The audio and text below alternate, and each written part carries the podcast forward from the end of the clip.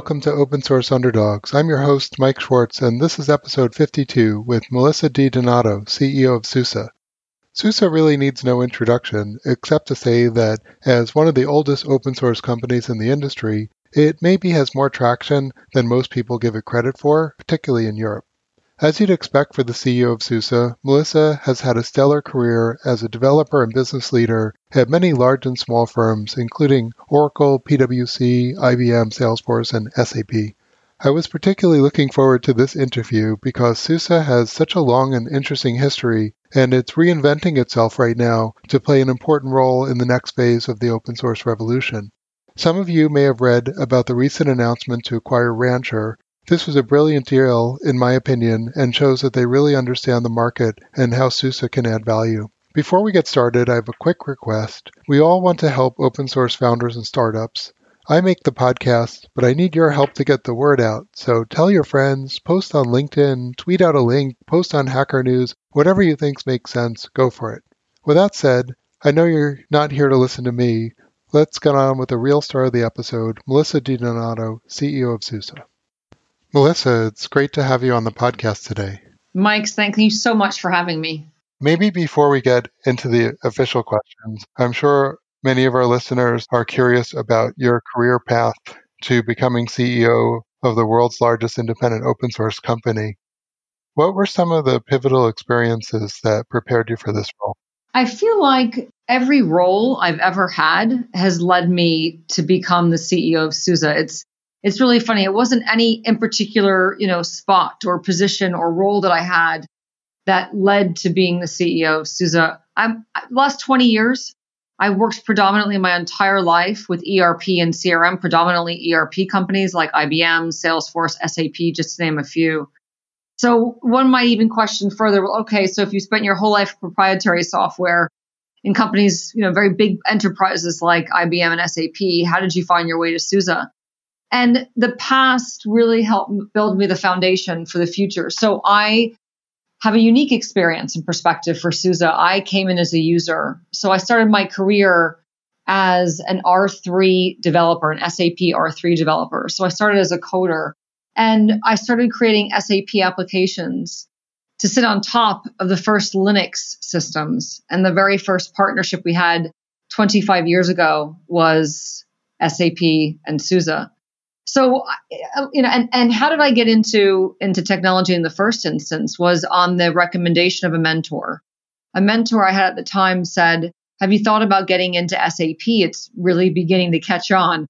And from that moment forward, I never left. So I've got a, a, more than 25 year history in technology, starting out as a developer with ABAP and basis code to create applications to sit on top of SUSE.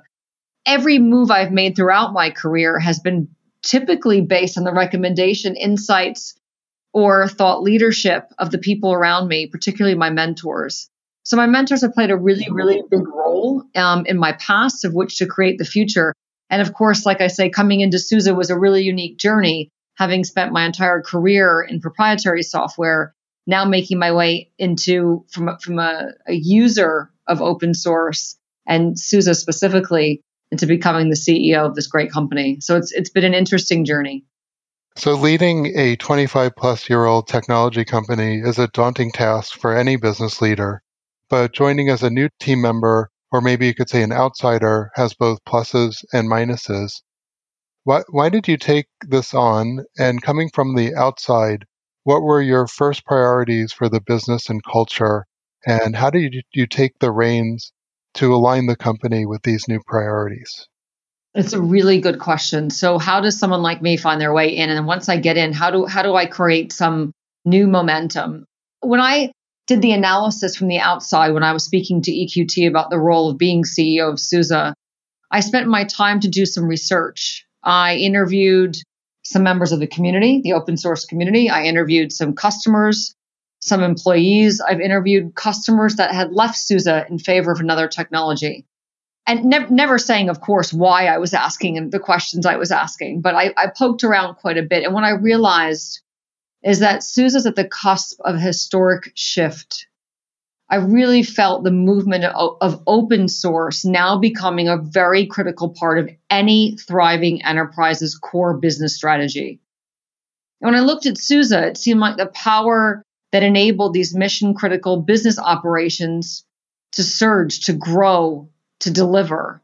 So I thought, okay, this is very, very interesting company. We will be well positioned to emerge as a clear leader as this shift, as well as because of the innovation and the products that we have to offer.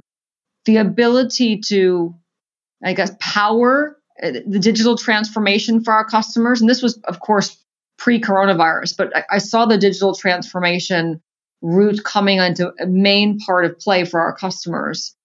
The ability to deliver this digital transformation at our customers' pace but to make sure that we stood as an agile, enterprise grade, open source innovation across the enterprise, edge core cloud, that seemed to me to be something I really wanted to be part of.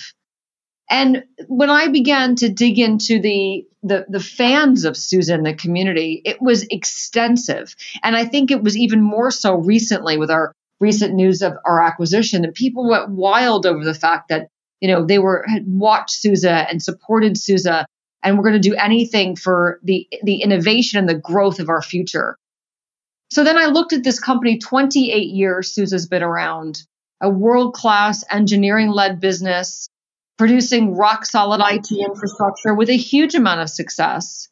And I thought, well, how, you know, what do I need to do? As you said, what were my priorities when I joined? So when I decided to join, then what did I need to do? I, I, I, think when I joined last summer, it's been, I just passed my one year anniversary, Mike. So I'm more than 365 days old. And I looked at what areas do I want to impact immediately and first? And what are the areas I wanted to empower and enhance? So, first for impact, I realized when I started talking about SUSE more and more that our brand awareness did not correspond with our success. When I mentioned SUSE, I got a lot of who? And I said, oh, the green chameleon. They said, oh, yes, of course. But there was no connection. I felt it was really important to start amplifying the brand to show just how successful we are and how big and how innovative and how much of a thought leader we are in the industry. So to address this, we rebranded SUSE we then had a platform to tell our story in a much, much better way. Our new brand, our new tagline, our new story is the power of many. And I think it's important, probably, Mike, for many of your listeners, because the power of many celebrates our open source heritage and showcases the power of community led innovation. And this rebrand has been a big part of who we are the last six months. It took us some time to actually launch. But I believe wholeheartedly that the power of many really describes who we were, who we are, and who will continue to be. The second thing I wanted to focus on was growth and expansion. SUSE had and has now, ever more so, ambitious growth targets. When I came on board, I announced that we would double our revenue in three years, partially by organic, partially by inorganic. And a large part of my first year would be on, on that, really ensuring that our organic strategy was enterprise grade in way of sales and go to market, and that we had an inorganic growth strategy to execute on. Within my first year, as you know, we announced our intent to acquire Rancher Labs, which is the market leading enterprise Kubernetes management vendor. So I think we've managed to tick a couple of those boxes. And we've had some incredible results. We ended our Q2 with more than 30% year over year growth. So, you know, incredible big ambitions, but great success around growth and innovation and expansion. And then I think lastly, I wanted to enhance SUSE's focus much more so on our customers and our partners. In my first 100 days, I don't know if you read about this, but it, it, it got out quite a bit that in my first 100 days, I, I set out the target to meet 100 customers during that time. I, I, I got to 97. I didn't quite get to 100. Almost there, uh, failed by three. But those meetings were absolutely pivotal and crucial in developing our near and midterm strategy. We began to shift our entire go to go to market focus on customer success and creating for the very first time a customers for life team, ensuring that we cared for our customers, we nurtured our customers, and, and, and literally created a customer relationship for life. And I think, you know, the last bit is that I knew, you know, we had talked about this, Mike, before. You know, I, I knew that I wanted to enhance what SUSE's culture already stood for. We have a very, very strong and unique culture that's based on ethos, originated in open source. But we wanted to add to that culture. We wanted to contribute to the culture by mentoring, by having employee groups around um, diversity and inclusion. So we launched our very first mentoring group for employees. We've also launched Women in Technology. And we also launched Pride at SUSE amongst many others like Go Green and loads of other programs because we wanted to make sure that we embraced and really enhanced and grew and depended upon this incredibly strong culture here at SUSE. To prepare for this interview, I listened to a talk uh, from Nils Brauckmann, your predecessor, from SUSECon 2019. And he mentioned that SUSE was looking to acquire orchestration and management tools that sit above Kubernetes. And hindsight's 2020. So now I hear that as we're, we're looking to buy Rancher. But now that the acquisition's been announced, and can you help us understand the message that SUSE is sending to both the internal team and the world about your goals and aspirations? You know, what Rancher did in the announcement with us is that we showed the world that we are relevant, that we want to create modern, innovative technologies to deliver against and solve the problems against our customers' business problems. And it really reinvigorated the spirit. I mean, the, the people that came out of the woodwork and applauded about this acquisition was was pretty incredible. I mean, it was a re- real following and a real uptake in SUSE and the interest in us and made us very, very relevant. I think what it's done is it puts us on the map to solve real business problems that our customers are depending upon us to help them solve. And that's what I learned in the first few months was that I had customers coming to me constantly saying, I, I, need more from SUSE. I want more. I want more innovation. I want more modernization. I want you to help me modernize my legacy applications. I want you to modernize my infrastructure. I want you to start thinking about how you can help me accelerate my business. And how do I get on this digital transformation journey? And together, SUSE and Rancher do just that. We help our customers simplify first, right? The first thing that we help them do is to simplify and optimize their apps, their data, their environment, their infrastructure. And we're really trying to make IT, nonstop IT, a reality for them. And they're depending on that from us. The second thing they kept asking us for, which is what our, our, our intended acquisition does, is it helps leverage the cloud and bring their IT infrastructure, our customers' IT infrastructure, into a modern computing world. And a lot of our customers have come to us and said, well, how do I start, right? How, how do I modernize? Where do I go? And with Rancher, together, that's our ambition to help them modernize their legacy applications, utilizing containers, getting to the cloud, and then being able to leverage edge technologies for the future. Our customers want to achieve all the benefits from the cloud, but they want to remain in control and they want to remain open. And with Rancher and SUSE together, we can do that. We offer, well, soon, uh, we'll offer a platform to manage our customers' different environments as if they were one. And that's really important for our customer base because having been in business for 28 years, you could probably imagine that a vast majority of our customers are what we call traditionalists. The kind of customers that have built a very stable, complex environment on prem that are beginning now to depend on their partners and vendors to help them modernize. And that could be the cloud, whether it's hybrid or multi cloud or whatever it may be, bit of on prem, bit of cloud. And, and we can help them do that. And that's our ambition with Rancher to be able to together offer the digital transformation journey and offer and be able to reap the benefits of the cloud while remaining in control. And, and what that does is it helps our customers accelerate their business. And that's what we're all after, right? We're all we're after success in the end game for our customers. We can help our customers with Rancher together accelerate our customers' digital journey, our digital transformation, and help them scale so that they can get their products and services to the market faster. That that's that's the ambition of the two together. So when I read articles about SUSE, I almost always see Red Hat mentioned. What's the plan to differentiate SUSE from Red Hat and other Linux distributions like Ubuntu? Or maybe I could say, what's the value proposition for, for SUSE? Such you know that I get that question a lot, and, and I get because SUSE is known, it, our success has been hugely around being a Linux distributor. Um, as I mentioned earlier, and you know, you said it a couple of times, Mike, that we are the largest independent open source company in the world. That's a differentiator in and of itself. I think that our customers want and need to transform their business via digital innovation, right? They, they can't do it in the most expected, but yet most unexpected ways is now mainstream.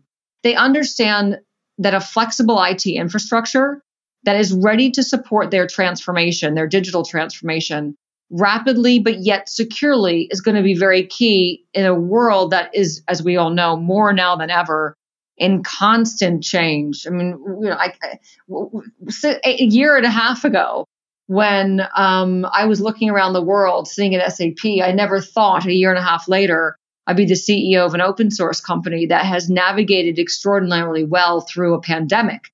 So the world is in constant change.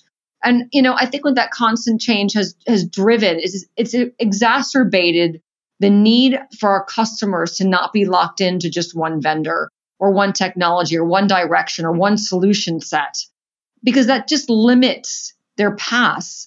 It, it reduces the the ability for them to have choice and doesn't allow them to preserve flexibility. And that is a big differentiator when you're talking about our competitors. Our competitor, the one that you mentioned first, is you know they they want to own the entire stack that's not our thesis in fact we've supported our competitive technologies before and with rancher we'll continue to do that we'll continue to be open and, a, and, and agnostic in way of offering a broad set of portfolio product portfolio that takes and combines industry leading solutions across core edge and cloud but not locking anyone in. And that is a really big differentiator for us, a really big differentiator for us. And I think that, you know, also knowing that our customers, you know, having the, the differentiating IT infrastructure cannot be invented behind closed doors. And, and they, they, they have to know they need, they need the best possible infrastructure, services, support by, as I mentioned earlier, the power of many. And that's where open source comes in. And we're much more than a distributor we're much more an orchestrator of the power of many to deliver the most innovative solutions that open source can offer in the world. And being the largest now independent open source provider, we're going to bring all of these technologies, all of this innovation, and all of this true openness to bear to be able to provide the most flexible solutions for our customers. And that is what really differentiates us from the marketplace. I was looking at your resume on LinkedIn and I noticed that you were Chief Revenue Officer at SAP ERP Cloud. And I think many open source companies underestimate the challenge of building a great sales organization. Has the sales organization evolved since you changed? And do you have any advice for startups on how to think about building the sales team and sales processes? Yes, Mike we've done a lot um, specifically for sales and the sales motion here at SUSE. So, in addition to being the CEO of SUSE, I also sit on the board. I'm the executive in residence at a venture fund called Notion Capital. And at Notion, all of their startups have always asked the executives in residence, like myself, to that specialize in go to market. How do we scale? How do we create a sales organization for not just, you know, not just scale and depth, but high growth? And what kind of, you know, tidbits and, and ways we go to market to be really hyper focused on value, but also on customer success? So I do this quite a bit and I and I like to think that I'm not just well educated, but I do a lot of research on this topic of sales. How do we create a sales motion that can change dependent on where the motion originates? For example, do is it an existing install customer? Is it partner led? Is it indirect? Is it direct? Does the cu- customer know anything about SUSE? Have they ever heard of SUSE before? Is it a net new brand or someone we've sold to in the past but then lost? Each one of these questions lead to a motion that will change also depending upon the solution and the complexity of the challenge and the problem we're looking to solve. Every sales engagement, every communication with our customers always needs to start first with what problem and what challenge are we looking to solve for our customer. So the sales motion's changed a lot since I started. We invited first step our sales organization to be bold, to think differently, to think big, to go after the largest, the most complex digital transformation challenges that our customers were looking to solve, and to inspire our customers to solve those challenges with SUSE. This has meant that we're much more value focused. We're much more interested on why our customers need to do something, why they want to do something. And the, and the why is really important here because we can only provide our best guidance when we understand the why. In some cases, for example, this means we won't pursue an opportunity if, if I don't have the solutions and the offerings to be able to solve the problem for the customer, then we're not the best fit. And, and sometimes we don't. But it also means that we need to spend a significant amount of time doing discovery work. So understanding why our customers are where they are, what they want to achieve, and what are the consequences of doing so. And it's much more hyper focused on the consultative side of understanding our customers than it is driving just a drop in sales solution. Today, we're at the very point of point of view driven. I guess I point, I guess I could say point of view driven, meaning that we've developed through research customer experience, customer visits, understanding of what works and what is not.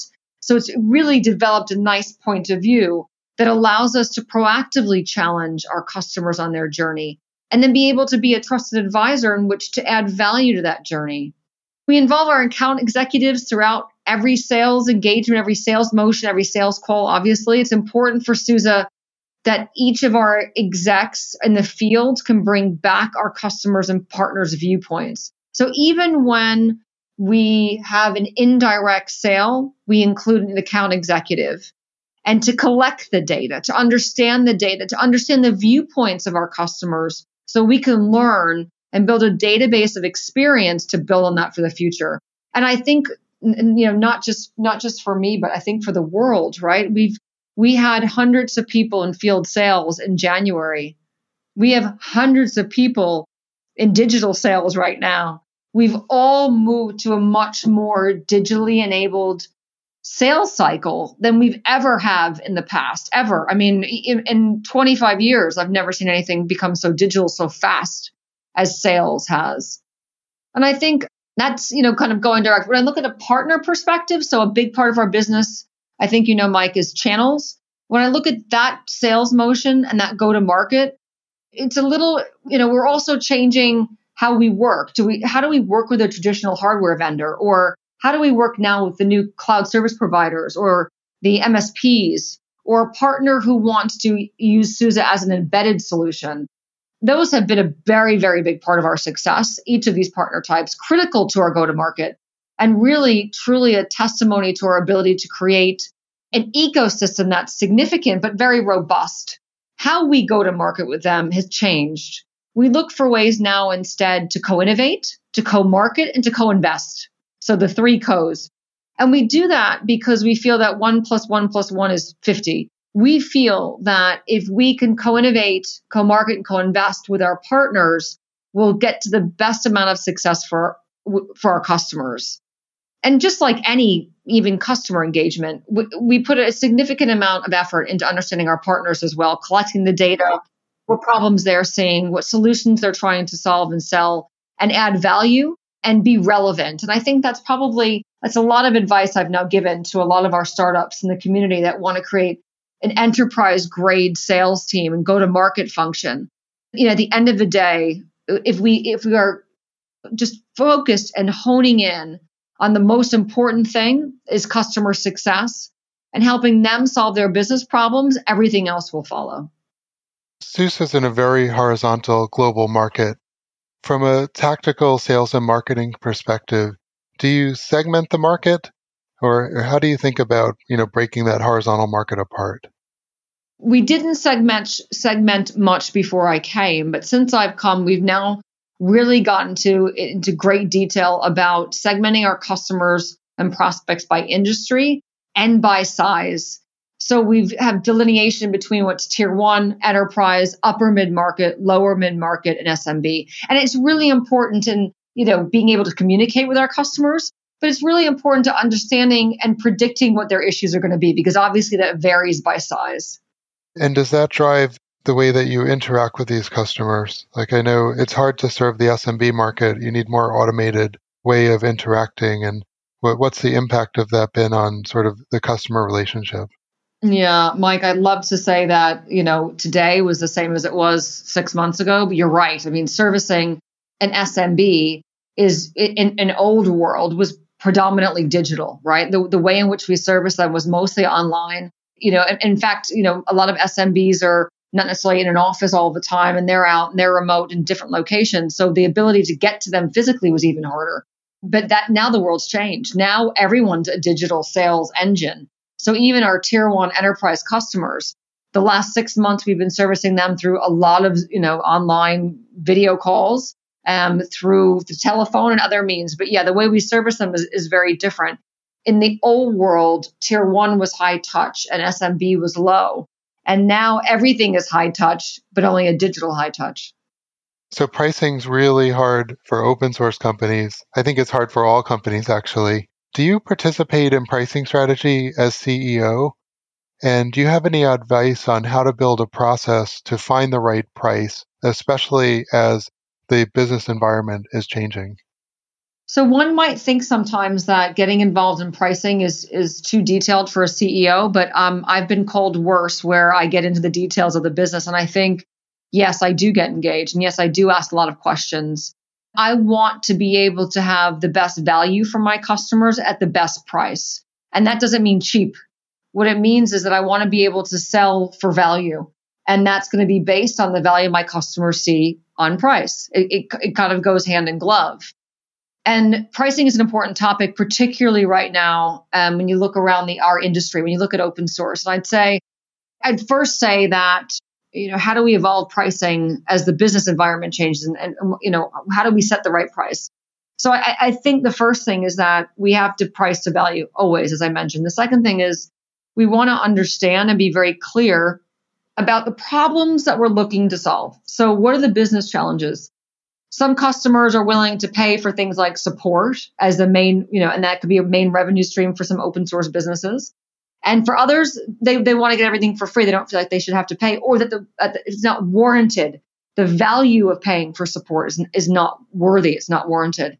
And in a case like SUSE, where so many of our customers are running mission critical applications, the support and, and the QA that we provide and, and the assurance policy that we provide of the software we deliver is critical. It's, it's mission critical. And when you look at that kind of problem and what an outage can cause and how complex it could be, there's value there, right? So the complexity of your product solves a problem and how severe and how big that problem is on behalf of your customers and the market will be very, very key to a pricing strategy. And that's all, of course, based on what we said earlier, which is research. Research is key. Understanding third parties, having customer advisory boards, testing our pricing with different customers and partner segments, that works. And in fact, you know, we've got a big business in Latin America where it's very, very impact, been very impacted by currency changes. The currency and the pricing strategy you have for certain countries, and coupled again with emerging markets, could be different. So, you know, the research and understanding the customer's business problems, what you're looking to solve, what's going on in the industry, the economy, and the market is all going to formulate the basis for a very strong pricing strategy and approach. And, and, and one point I do want to call out is that pricing is also very much about being confident of who your company is and what your company does. Pricing gives value. The value it derives and sticking to the beliefs and the nature of the value that you deliver is going to be linked to your pricing because at the end of the day, customers will pay like they do for SUSE, like they do for Rancher. They're going to pay for a solution, for a technology that reduces costs, optimizes performance, and improves their time to market to be able to service their customers better. Reducing risk is something that all customers are willing to pay for. And that insurance policy is very, very valuable.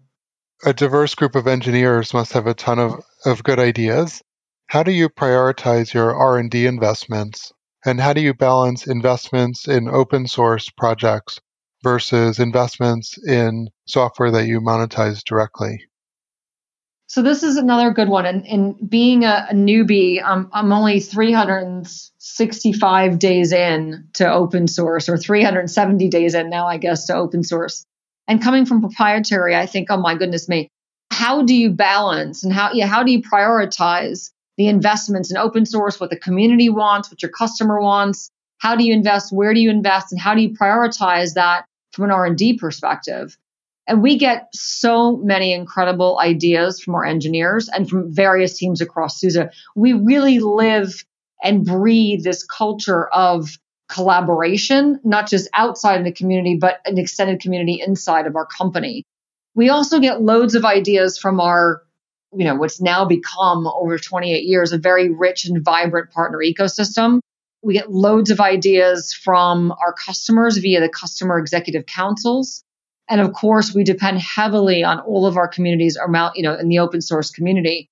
So we have several mechanisms in place to encourage, to fuel, to, to really get new ideas going, regardless of where they come from, because we have many sources.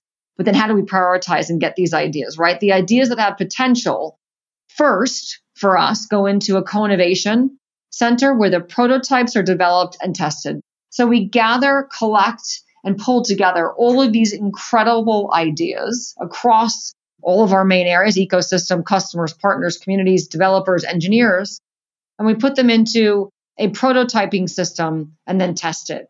In terms of r&d because you asked for, about r&d as well mike we prioritize our investments in innovation specifically in innovation that matters.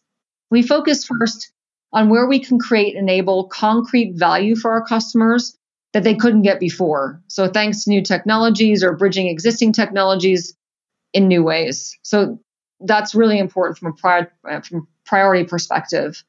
This can also be said as well for innovation related to the operational or support improvements that we deliver, documentation and trainings and services, just, just to give you a few. Um, as we think about investments, we're really fortunate in that we do not have to balance open source investments with what we monetize. By nature, all of our software is open source. Everything is based on open source. So the balance for us occurs where and how and when and what we contribute to the open source community.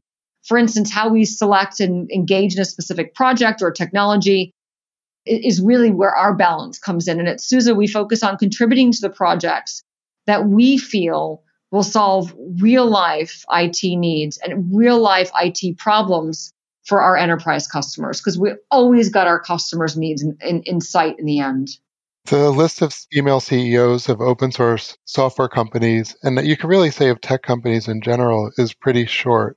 What can we do as an industry to enable more gender diversity? And can open source companies play a more prominent role? There's no better industry in the world than to be diverse and inclusive than open source. There, there's no better industry. This is the most inclusive, most collaborative, most open industry, or sub being IT, or subsegment uh, of IT being open source. I think what's what is what's happening in the overall socioeconomic environment is going to have wide-ranging impacts in the way we work and live, and not just gender diversity, but true openness, true collaboration, true, you know, truly be inclusive. I've always tried to do my part to affect change and drive impact in the world around me, but I mean, you know, bringing this into perspective in, in every role I do, and here at SUSE as a CEO, I get a little bit of a bigger, maybe broader, maybe louder platform, but it's certainly no different. I've gone on a on a career long mission to ensure that technology is, which obviously has been traditionally male dominated, becomes as inclusive and diverse as we possibly can. In fact, as I mentioned earlier, I was only one of a very, very small handful of female software developers at my first job. Women, can you believe it, were even encouraged not to wear trousers, pantsuits. We had to look like a woman back then. I mean, I'm not that old, by the way. So if you look at my picture, hopefully I look young, but I, am not even that old. But with that said, you know, I, I echo your point that companies need to have diversity and inclusion at every level of their organization. At every level, it needs to be executive leadership, but, but down to the very you know corner of the company. It's not just about enhancing performance and innovation, um, and of course making your work your workplace attractive to top talent. But being diverse and inclusive also ensures and assures employees that they're valued and that their voices can be heard. Businesses that recruit a more diverse workforce by getting open source technology into the hands of students, as an example, is a great way to start building and fostering a talent pipeline. So at SUSE, we've got an academic program. It's tripled in size. I'm very proud, very, very proud um, tripled in size year over year, growing to include over 800 academic institutions globally. And there's students in the program from over 71 countries. We have made low resource areas a priority, focusing on places like Africa, where I've spent some time, India as well. Um, and, and we're trying to equip students everywhere of all genders with free tools and the necessary training to be successful in tech. The SUSE academic program is just one example of the vast array of training courses we offer, virtual labs, curriculums, etc., in the latest open source technologies delivered by SUSE, and that's no cost at all for the academic community. So, what we've tried to do with training, with certification, with extending the reach is to be role model. I live by the thesis you can't be what you can't see. There's this thing called birds of a feather. And what we live to do here at SUSE is to stand up, to be visible, to be present, to show the world what true innovation coupled with diversity and inclusion can mean, not just for open source, but for the world at large. And I think the beauty of open source is what it does is it breaks down barriers, it breaks down gender, it extends across every bit of geography, gender, political affiliation, life experience. We are the borderless industry in every way. And in that same spirit, SUSE will always celebrate openness and diversity. We embrace all principles of diversity and, and not just gender, but diversity of thought, diversity of experience, diversity of leadership, of options, and innovation. And we want to live this mantra of growing, of being, of open, of openness, of diversity and inclusion in every single way, inside and outside of SUSE. And we hope that we can give back to our open source community to encourage more women coming into the industry into open source and to be much more inclusive. So, last question, and thank you for being so generous with your time. Um, we're running a tad over, but so I promise is the last question. I guess putting on your entrepreneur hat more than your uh, SUSE CEO hat, do you have any advice for entrepreneurs who are launching a business around an open source software product? I know we've gone over. I, I get quite enthusiastic, Mike. I'm sorry. I'm going to make this one quick. So, entrepreneurs, you asked for advice around entrepreneurs that want to launch a business, right, around open source. So, first and foremost, as I started out, the, the very first uh, question that you asked me, and I'm going to end on the same note, and that's first and foremost, find a mentor you trust nearly every career move I've made and has been either on the advice of a mentor or in concert with discussing with my mentor. And I've had various mentors. I haven't had the same one for the last 25 years. But mentorship and sponsorship are not just crucial for starting and growing a business, but they also play a hugely prominent role in tackling the lack of diversity in tech we just talked about by providing support and advocacy and highlighting different career paths and growth opportunities for everyone across the industry. It's, it's really important to find the right sponsorship, the right mentors early on. I'd recommend finding a couple of mentors, diverse backgrounds, diverse industries. If you're in tech, finding someone from finance is a really interesting perspective, gives really, really well rounded views. Secondly, I'd make sure that you build meaningful relationships. I've realized this is a very, very, very small industry the tech industry is about relationships just as much as it is about skills, if not more. And depending upon those relationships throughout the lifetime of your journey is going to be really important. I think last, build a strong, trusted network that's open, collaborative, inclusive, and then be the person that you can trust yourself. That would be my last bit of advice. Melissa, thank you so much for sharing um, all this wisdom and, and experience with us today. Thank you so much for having me. And thank you again for showing so much interest in SUSE and constantly being an advocate for us in open source. We're very grateful to you, Mike. Thank you so much. Wow, there's so much to unpack there. You might have to listen to this again and take notes. Thanks to the SUSE team for all the help scheduling and getting this episode to the finish line.